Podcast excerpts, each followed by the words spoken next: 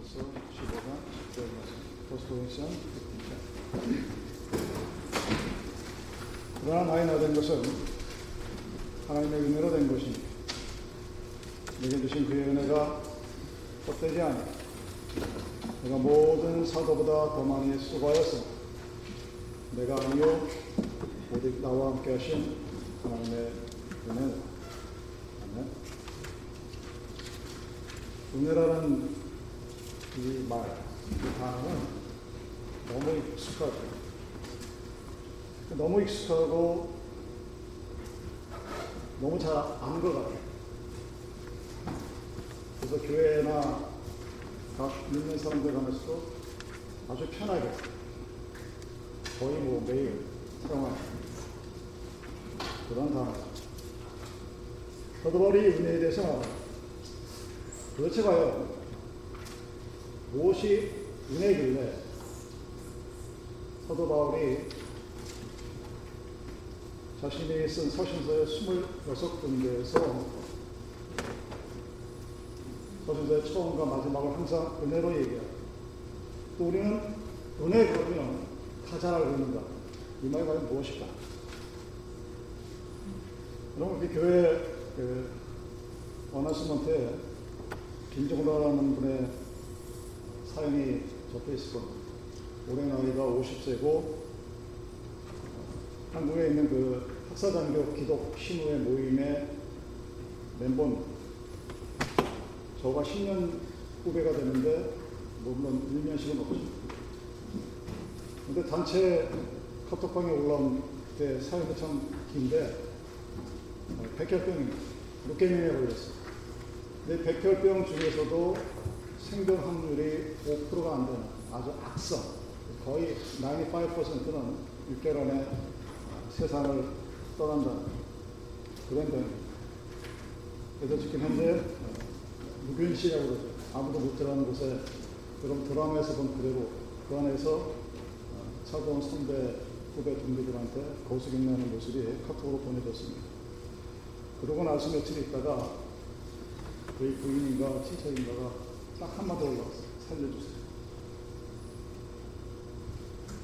뭐 앞뒤 설명 없이 살려주세요. 그리고 그 담당 의사 하는 말이 매일 두 사람이 그냥 협속하는 필요하다고.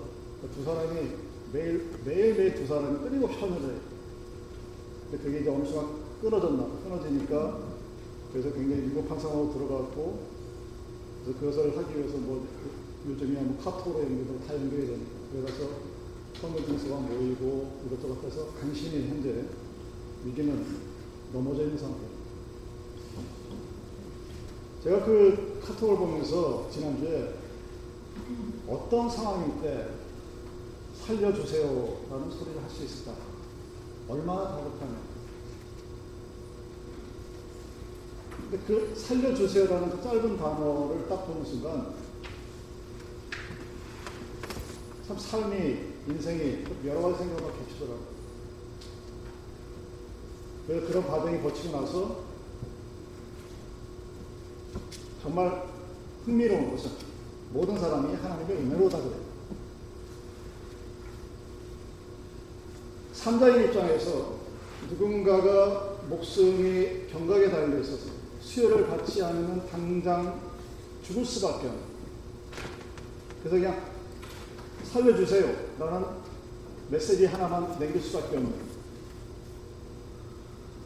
그래서 죽을 수밖에 없는 순간을 견디고 지금 현재 살아있긴 하지만 현재도 끊임없이 매일매일 두 사람만이 두 사람 분의 현혈을 해서 혈속하는 공급을 해야 목숨이 유지가 되는 상황입니다.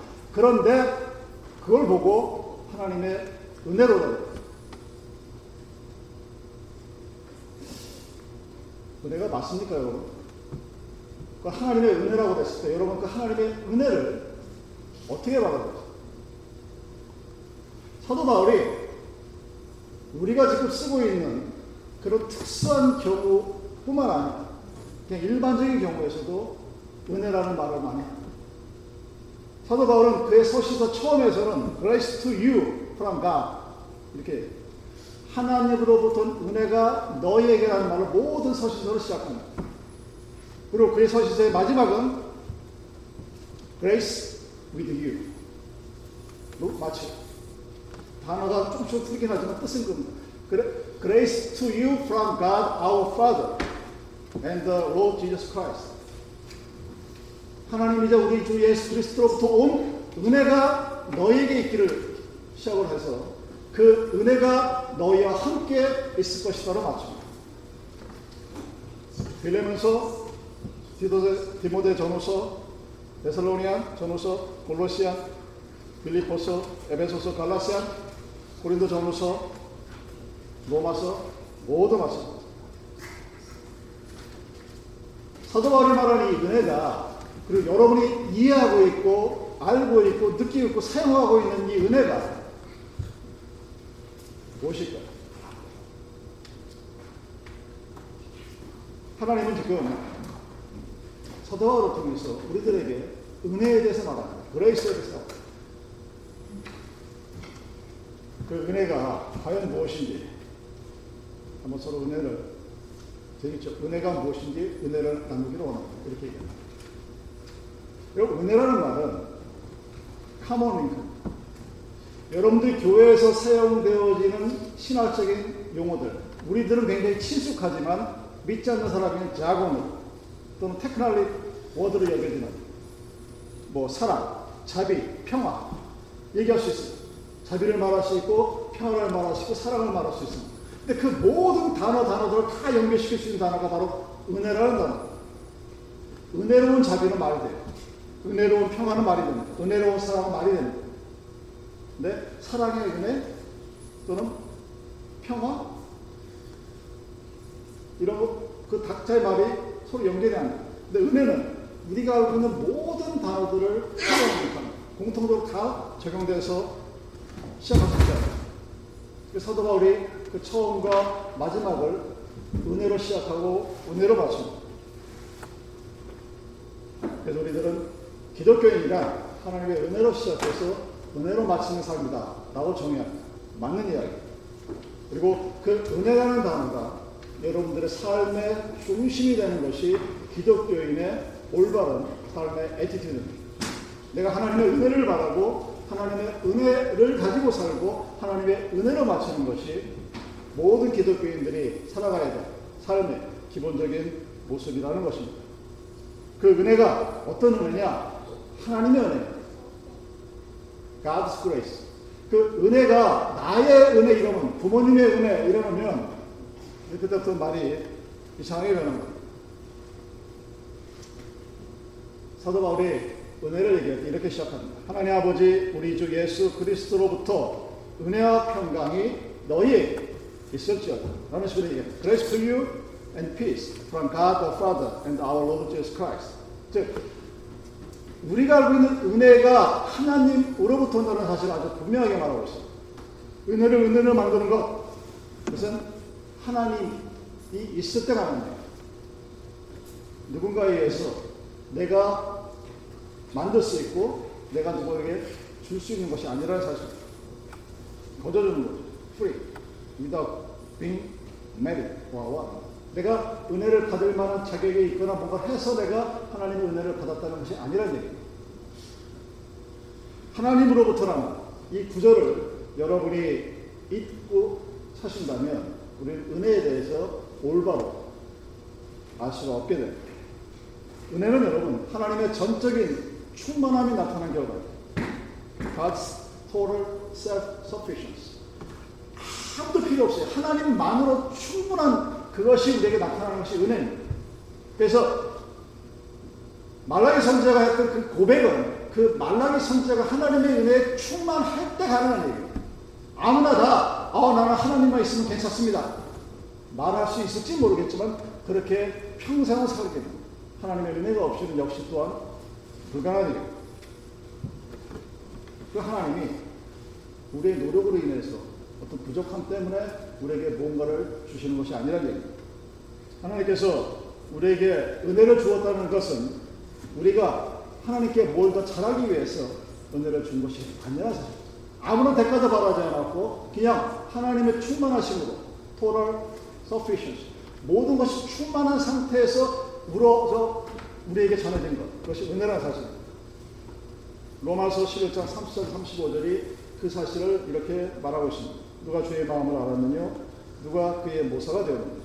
누가 주께 먼저 드려서 갚으심을 받겠느냐? 정말 한국 교인들이 특히 착각하는 게 내가 은혜를 받았으니까 뭔가 돌려줘야 돼. 라는 착각 속에 살아갑니다. 여러분이 하나님께 받은 만큼 하나님께 돌려줄 수 있는 것이 없어요. 있다 그러면 그것이 은혜가 아닙니다. 하나님이 우리에게 한 그 은혜라는 행위, 그리고 내가 생겼을 때, 아, 이것이 정말 하나님의 은혜구나 하고 느꼈던 것은 하나님이 우리에게 주신 것입니다. 내가 은혜 받을 만해서 내가 은혜를 열심히 구했기 때문에 내가 열심히 하나님께 기도해서 나에게 주어진 것이 아니라는 사실. 하나님은 우리에게 은혜를 주어야 할 아무런 빚도 없으십니다. 뭔가를 줘야 될 이유도 없는 하나님은 내가 뭔가를 해야만 존재할 수 있는 나의 존재가 꼭 필요한 그런 것도 아닙니다. 그냥 하나님의 스스로의 충만함으로 God is God, I'm I 이라는 그 나는 나로다 하고 선전 그 자체로 이미 우리에게 주어진 것이라는 그 내가 꼭 하나님 앞에 있어야 될 아무런 필요도 없어요. 하나님 입장에서 내가 생각했을 때 내가 받은 하나님의 은혜는 내가 뭔가 있었기 때문에 받았다고 착각하는 그것이 오늘날 한국교회뿐만 아니라 세계 교회를 멍들게 하는 가장 근본적인 신학적인 오류입니다. 은혜는 여러분 하나님의 충만하심, 선하심, 능력과 지혜가 우리에게 넘쳐서 나타납니다. 하나님의 은혜는 무엇이냐? 하나님이 하나님이라는 것을 우리에게 보여주는 거예요. 여러분이 하나님의 은혜, 내가 은혜 받았다 했을 때 그 진정한 성경의 의미는 아, 그분이 하나님이라는 것을 내가 알았다는 것을 의미합니다. 신학적으로. 그랬을 때 은혜 받은 거예요. 아, 저분이 하나님이구나. 나에게 이렇게 좋은 일을 해주신 분이 하나님이가 아니라 아, 하나님이 이런 분이구나 하는 것을 아는 것이 은혜입니다. 그 하나님이 어떤 분입니까? 무한하시고 충만하시고 자존하시고 모든 것의 시작과 마지막이라는 것을 아는 것이 하나님의 은혜를 아는 것이고 은혜에 사는 것이고 은혜에 충만한 삶을 살아갈 수 있게 하는 것입니다. Is God. 그것이 어떤 뜻이냐?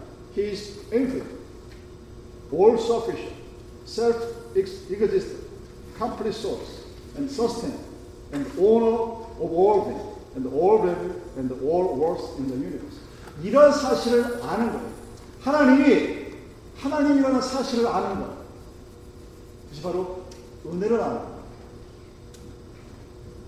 그 하나님으로부터 온 모든 것들은 뿌립니다. 공짜예요. 어느 다른 것으로부터 올 수가 없습니다. 근데 왜 우리는 은혜를 받았다고 하면서 은혜 받은 자의 행동에 걸맞지 않게 살아가느냐? 하나님이 하나님이라는 사실을 알지 못하기 때문에 그 사람들이 받은 은혜는 emotional feeling이에요. 여러분 대부분의 경우 은혜 받았다고 착각하는 게 어떤 음악을 들었어요. 여러분 찬송을 안 들어도 여러분 혹시 들국화라는 그 락그룹을 아는지 모르겠는데 한국 아주 굉장히 유명한 락그룹계에서 그 들국화는 2007년도인가 아마존을 모아놓고 부른 노래가 있어요. 아무 그, 아무 걱정 말아요. 찾아보세요. 한번 들어보세요. 노래가 노래 가사 내용 모두가 정말 그냥 들어도 눈물이 주르르 흘러요. 아마존도 앞에 앉혀놓고 아무 걱정하지 말아요. 지나간 곳은 지나간다. 나름대로 의미가 있습니다. 그냥 우리 노래합시다. 찬송가 아니에요, 여러분. 그냥 암 환자들을 위로하기 위해서 어떤 그 불국화 가수가 그 노래를 짓고 불렀던 노래. 그 노래 들어도 눈물이 주르르 흘러요. 여러분이 암 환자로 생각하고, 아까 말씀드렸던 김정호 씨처럼 당장 수혈받지 못한 죽는 그 사람 앞에서 그 노래 한번 들어본다 생각하죠. 그런 생각 안 해도 노래 자체가 갖고 있는 힘이 우리를 울게 만들어요. 슬프게 만들어요. 나의 살던 고향은 그 노래를 여러분 모르겠지만 나이 70하고 80 돌아가신 분데 그 노래 들으면서 눈물을 주르르 흘리는 그 영상들이 우리를 이모셔널하게 만들어. 근데 우리는 그것을 은혜라고 생각하는데 그것이 은혜가 아닌데 왜? 은혜는 하나님이 어떤 분인가를 아는 게 은혜예요. 그래서 내가 살아간 나의 모든 것들이 하나님으로부터 온 것임을 고백하고 하나님께 의지하고 살아갈 수 있는 힘을 받는 것이 은혜입니다. 그래서 사도 바울이 그의 서신서의 처음과 마지막을 항상 하나님으로부터 우리에게 전해진 은혜라고 말합니다. Grace to you from God. 이것이 바로 은혜의 모습입니다. 그 은혜가 바로 서신서에서 기독교의 시작하고 마지막하는 축복이죠. 근데 그 마지막 말을 가만히 보면 은혜가 너희와 함께 항상 있을 것이다 이렇게 Grace be with you. At all 또는 Grace be with you. 바울이 한이 은혜의 모습이 과거의 은혜를 말하는 것인가 지금 현재의 은혜를 말하는 것인가 아니면 앞으로 다가올 하나님의 은혜를 말하는 것인가 하고 질문한다면 답은 미래의 물론 여러분들이 지나간 시간의 은혜를 알지 못하면 즉 과거를 알지 못하면 오늘 이 순간의 현재를 경험할 수 없습니다. 여러분이 오늘 이 순간에 하나님의 은혜를 알기 위해서는 나에게 주어졌던 나에게 하나님께서 하셨던 지나간 과거의 역사를 알아 그걸 기억해야 그럼 구약이 뭡니까? 구약이 끊임없이 우리에게 강조하고 절기를 얘기하는 유월절을 얘기하고 감사절을 얘기하고 실체절을 얘기하는 이유가 뭡니까? 너희 조상들에게 하나님께서 애굽에서 그들을 백성 끌어올면서 그들이 강가에서 어떻게 광야에서 어떻게 그걸 기억하라고 가르쳐 끊임없이 그것을 기억하라고 가르치는 겁니다. 그 과거를 기억했을 때 오늘의 내 모습을 우리는 알 수 있습니다. 8월 15일 광복절이 얼마 전에 지나갔죠. 나이가 좀 있으신 분들은 한국 뉴스를 듣다 보면 요즘 한국에서 별 희한한 소리가 막 나오는 걸 알 수 있을 거예요. 과거에 대해서 끊임없이 왜곡을 하는 거예요. 나치가 유대인 죽인 게 40년이니까 여기 70년도 안 됐어요. 끊임없이 반복해요. 왜 반복하냐면 어느 순간 역사가 여러분이 잊어버리고 만족하게 되면 그때 상황이 또 되풀이되는 게 우리 인간의 역사. 소유상 위안부, 뭐 우리 할머니가 그랬나 보지? 하고 지나가 버리면 언젠가 그들에게 당합니다. 그래서 여러분들이 왜 오늘 현재의 삶에 하나님의 은혜가 없느냐? 여러분에게 여러분들에게 베풀었던 하나님의 과거의 은혜를 여러분의 기억 속에 사라져 버렸기 때문에. 만약에 오늘 오늘 지금의 삶에 삶 속을 살아가면서 아 하나님이 어제 작년에 10년 전에 20년 전에 나한테 이렇게 하셨지 하는 것을 여러분이 기억하면 여러분 오늘을 현재의 은혜 속에 살아갈 수 있습니다.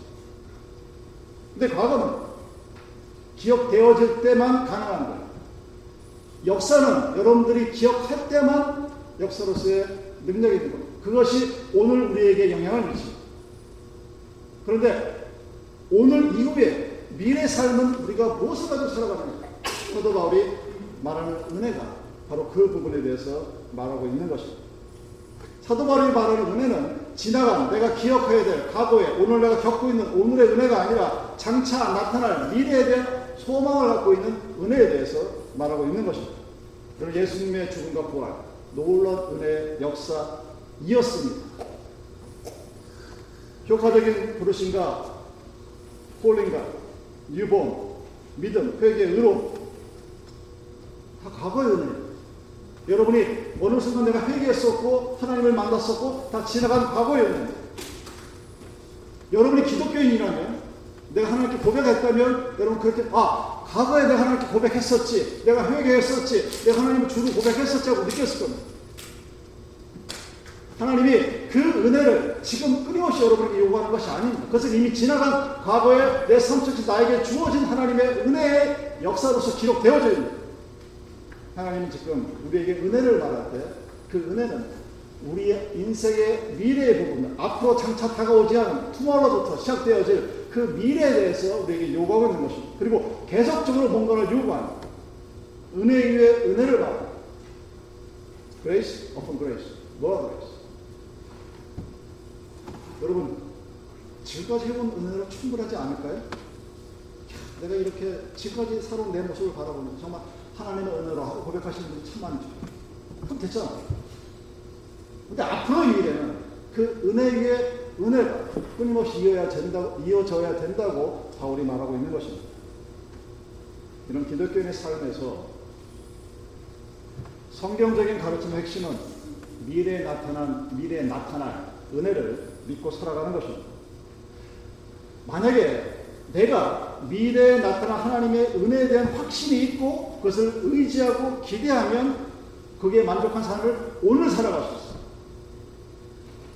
그래서 예수님이 알려준 그 하나님의 나라의 모습이 오늘 이 땅 위에서 이루어질 수 있는 가능성은 미래에 나타날 하나님의 은혜에 대해서 내가 오늘 확신하고 그 은혜를 바라보고 오늘을 살아갈 때 세상과는 다른 하나님의 나라, 하나님의 교회, 하나님의 백성의 모습으로 살아갈 수 있다는 것입니다. 그렇게 살지 못하는 이유는 그 은혜가 나에게는 지나간 과거, 흘러가 버린 시간입니다. 사도 바울이 그의 서신서 26군데서 표현된 은혜는 미래의 은혜입니다. 장차 우리에게, 나에게 주신 하나님의 은혜를 말합니다. 다가올 하나님의 은혜가 여러분들의 오늘의 기독교의 삶을 지탱하게 하고 할 수 있게 만드는 가장 핵심이기 때문입니다. 그래서 그것을 미래의 은혜에 대한 믿음이라고 얘기합니다. 나의 나 된 것은 하나님의 은혜로 된 것입니다. 내게 주신 그의 은혜가 헛되지 아니하여 내가 모든 사도보다 더 많이 수고하였다. 내가 아니요 오직 나와 함께 계신 하나님의 은혜로. 사도바울이 고백을 통해서 매일매일 그의 삶과 사역에서 다음의 순간을 바라보고 있다는 것을 표현합니다. 오늘 어떤 일이 벌어졌을 때 그 일이 그냥 마치는 것에 끝나는 것이 아니라 그 일에 어떤 일이 벌어질 것을 바라보고 오늘 그 후에 이뤄질 일들을 바라보며 은혜로 오늘을 살아간다고 얘기합니다. 어떤 도전에 부닥칠 때나 우리는 하나님의 은혜가 필요합니다. 지나간 시간 나에게 주어졌던 그 하나님의 은혜뿐만이 아니라 미래에 어떤 도전이 닥치고 시련이 닥치고 문제가 생겼을 때 그것을 해결해 나갈 수 있는 또 다른 은혜가 grace on grace more grace 그것이 우리들에게 필요하다는 것입니다. 사도 바울이 나는 그렇게 살아보라 하고 고백합니다. 여러분들이 필요한 것은 나에게 이미 받았던 하나님의 은혜가 뿐만 아니라 장차 나에게 주실 하나님의 은혜에 대한 소망과 기대입니다. 다시 한번 말씀드리지만 사도 바울은 그의 서신서의 시작을 grace to you 그리고 그의 마지막 서신서를 grace with you라고 합니다. 어떤 서신서도 아, 어떤 주석도 이 부분에 대해서 명확하게 설명하지 않지만 왜 사도 바울이 grace to you 너에게 전해준 은혜는 하나님으로부터 왔다 하는 말을 할까 하고 생각해 보면 바울이 그 표들을 받는 교회 교인들에게 말한 것. 이 말은 사도 나 개인의 말이 아니라 하나님의 은혜의 말씀이다 하는 것을 강조하는 겁니다. 그래서 두 군데서 이렇게 언급합니다. The word of his grace. 그의 은혜로 온 하나님의 말씀. 이것이 바로 하나님의 은혜를 너에게 전해준 말씀이다 고 전해주는 것입니다.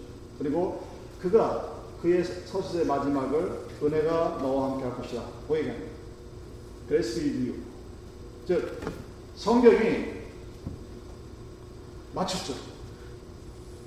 그러면 성경이 맞췄으니까 모든 하나님의 역사가 그 성경의 맞춤으로 끝나느냐 하는 어떤 일단의 보수주의자의, 보수, 주의자들의 주장이 바람직하지 않다는 것을 얘기하고 있습니다.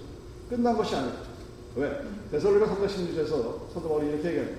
The Lord be with you all. 모든 은혜가 앞으로 너희와 함께 있을 것이다. 비 동사가 의미하는 것은 현재 진행, 미래 진행입니다. 오늘 지금 있는 이 은혜가 앞으로도 계속 너와 함께 있을 것이다. 축도할 때 be grace with you라고 축복하는 이유도 역시 마찬가지 거기에 있는 거예요.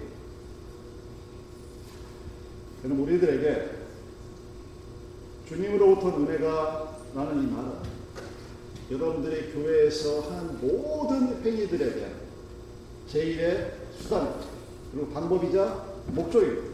말씀을 설교하고 가르치고 찬양하고 기도하는 그 모든 것들은 말씀을 나누는 거죠. 그랬을 때 하나님의 전능하신 은혜와 그 자유로우심이 하나님 교회의 중심이고 우리는 그 하나님 나라 교회의 중심의 백성입니다. 그래서 하나님의 자유로운 은혜와 함께하는 것 그것이 교회이고 그 지점이 세상과 다른 거예요. 하나님의 은혜가 충만하다는 말은 여러분들이 하나님이 어떤 분인가라는 사실을 알고 그 하나님에 대해 믿음과 의지로 오늘을 살아가는 사람을 말합니다. 그래서 이 하나님의 은혜가 너희와 함께 영원히 있을 것이다 라는 말로 사도 바울의 서신서들이 다 끝을 맺는 이유가 거기에 있는 것입니다. 말씀이 전해졌을 때 그 하나님의 인재하심이 우리와 함께 있는 것입니다.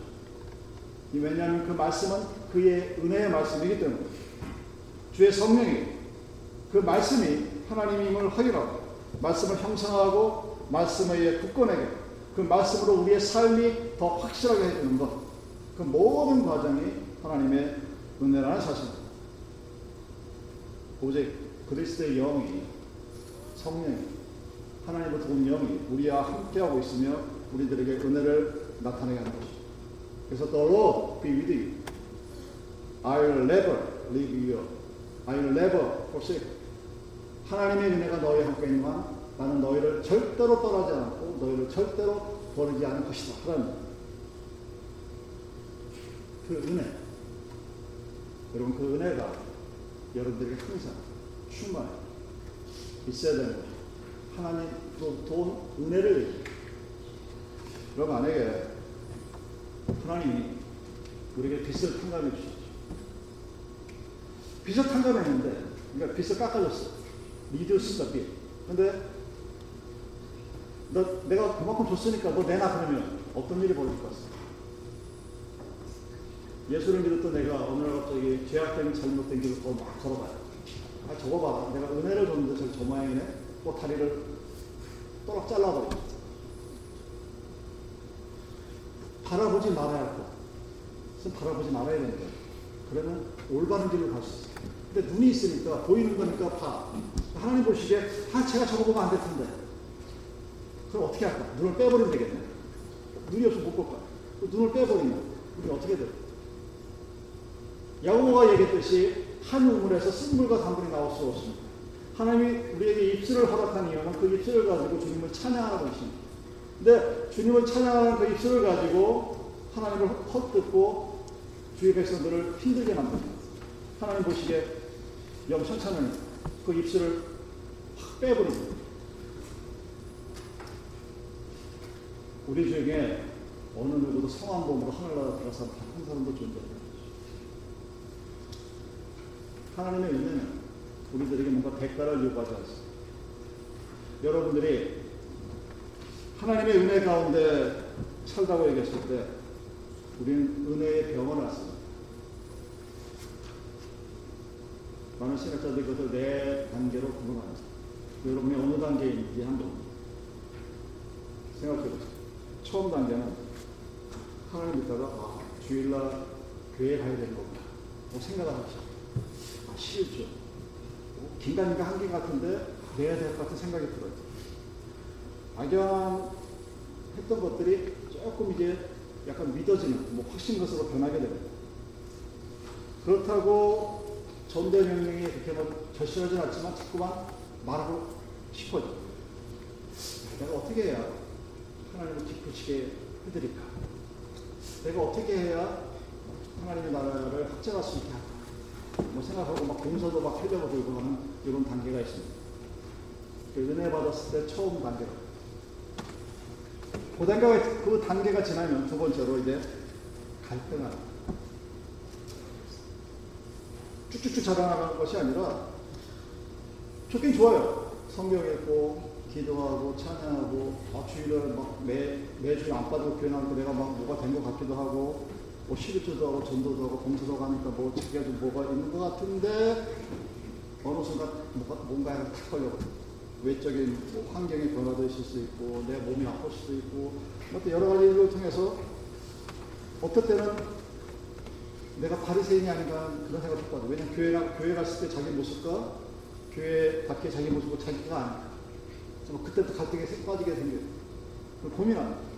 그러면서 꼭, 꼭 이래야 되나? 세상에 하면 재미있기도 할 텐데 뭐 살짝 살짝 고민에 빠져. 살짝 고민에 빠지는데 그때부터 하나, 나타나는 증상이 이제 예배 뭐 1년 50일 중에 한 주 빠진다고 누가 뭐라 그래요? 아무 소리가 안 나. 특히 우리 뭐박 목사님은 전혀 노코멘트 하지. 뭐 다른 교회 가면 뭐 빠지면 뭐 사다리 꽤 뻗어 별서 아무 소리 안 해. 잠깐 볼때 한번 스쳐 시작하네. 또 갈등하면서 그 단계 지나. 그 단계를 지나면 세 번째로 그 갈등을 이기고 회개하는 사람이 생기기 시작. 아, 내가, 내가 너무 나약했구나. 아우, 안 되겠다. 하나님의 도움 없이 내가 이거 힘들 것 같다고 하나님께 도움을 청하고 돌아오는 사람이 있어. 그 대부분의 미련한 90%는 두들겨 맞고 나서. 그나마 그 착한 사람, 한번 뒤따 두들겨 맞으면 시험을 당해서 넘어서 깨지고 앞으로 넘어, 아니, 뒤로 넘어지는데 코가 깨져. 그럴 경우 겪고 나서야, 아, 뭐가, 뭐가 내가 잘못했구나 하고 돌아오게 됩니다. 그런 과정 과정이죠. 은혜 받았을 때 그런 네 번째 단계는 무엇일까? 겸손입니다. God is God. I am. 이게 하나님의 정체성을 내가 만난 게 은혜라고 그랬죠. 그걸 아는 게 은혜라고 그랬죠. 그 하나님을 만났을 때 인간은 오로베니컬리 힘을 자연스럽게 겸손해져요. 하나님을 만났기 때문에 겸손해지는 거예요. 성령의 열매 중에 왜 겸손이라는 열매가 들어가 있느냐? 하나님을 만난 사람만이 겸손해질 수 있습니다. 은혜가 충만해서 겸손해지는 그 의미는 뭐냐면 그 은혜가 바로 하나님이 누구인 그가 얼마나 대단하냐는 거예요. 그가 나의 과거와 현재와 미래 어떤 일을 했었고 앞으로 어떻게 할 것이라는 것을 알았다. 내가 처음에 하나님을 믿었다. 스스로 자기 위기에 빠졌다가 고민에다가 세상에 변문질 하다가 두들겨 맞기도 하다가 하나님 앞에 은혜를 받기도 하다가 돌아서 보니 아, 나의 모든 것들이 하나님의 은혜로구나 하고 고백했던 그 사도 바울의 고백이 이루어졌을 때 겸손해지는. 그것이 바로 은혜의 증상입니다. 여러분, 자기 스스로 잘났다고 생각할 수 있어요. 자연스러운 단계입니다. 그런데 겸손하는 것이 겸손이 은혜의 마지막 열매라는 사실을 항상 기억하시기 바랍니다. 은혜